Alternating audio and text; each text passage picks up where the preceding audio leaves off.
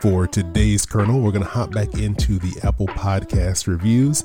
This one comes from Shani Love One, who left a, a, a really beautiful review.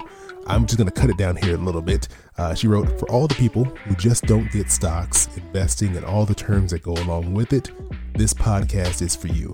I can count on him for giving all the financial news and breaking it down for the financial dummies like myself. Shani Love, thank you so much for the review and hope you enjoy today's episode.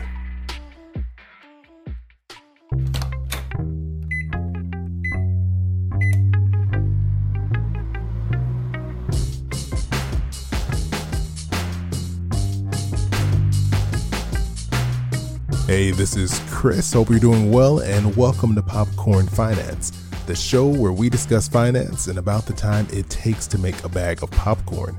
So, apparently, student loans was a very popular topic. I reached out to all of you on Instagram to ask you what questions you had for me, and I received so many questions that I decided to put together one more special student loan episode. Robert Farrington of thecollegeinvestor.com is back again to lend his help so let's pop into a couple more of your questions. Let's go with uh, some payoff questions. I got quite a few questions about paying off your student loan. This one comes from Michelle. She goes by m.g Denmark on Instagram. She said, "Are there scholarships to pay off student loans?" Which uh, my initial reaction was, "I don't think so because normally it's on the f- the front side of the education experience at the back end, right? Well, so we can't call it a scholarship. It, it's really more of like a, a prize. Are there prizes mm. or contests or promotions out there where companies will pay off your student loans? And the answer is yes. They're not very common, but yes.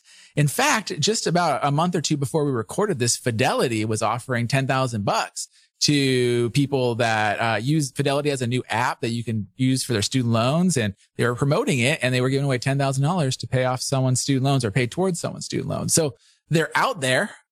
They're just very uncommon and you can't really call them scholarships. I mean, there really are like prizes or incentives or giveaways kind of thing. Uh, let's see. Let's, let's go to something a little bit more, uh, more fun here. This one just made me laugh, It made me smile. This comes from L. Latanya. She said, Is there a central bank for student loans? Also, could I go by there and mysteriously set it ablaze? That's those are a question. I love it. Since 2007, all federal loans are operated by the Department of Education. They come straight from the government. What a lot of people don't realize is when you borrow a federal student loan, you know who you owe the money to is the U.S. taxpayer. So mm. all debt in the United States is structured as you actually owe the U.S. taxpayer money and Congress and the Department of Education act on behalf of the U.S. taxpayer. Anyways, that's how the debt works. If you want to burn it down, you find the records and, you know, at, at the Department of Education and, and, light it on fire or do some Jason Bourne stuff and, or Mission Impossible, like rope swing it and hack into it. I think a lot of people would be happy that you did that. So there you go.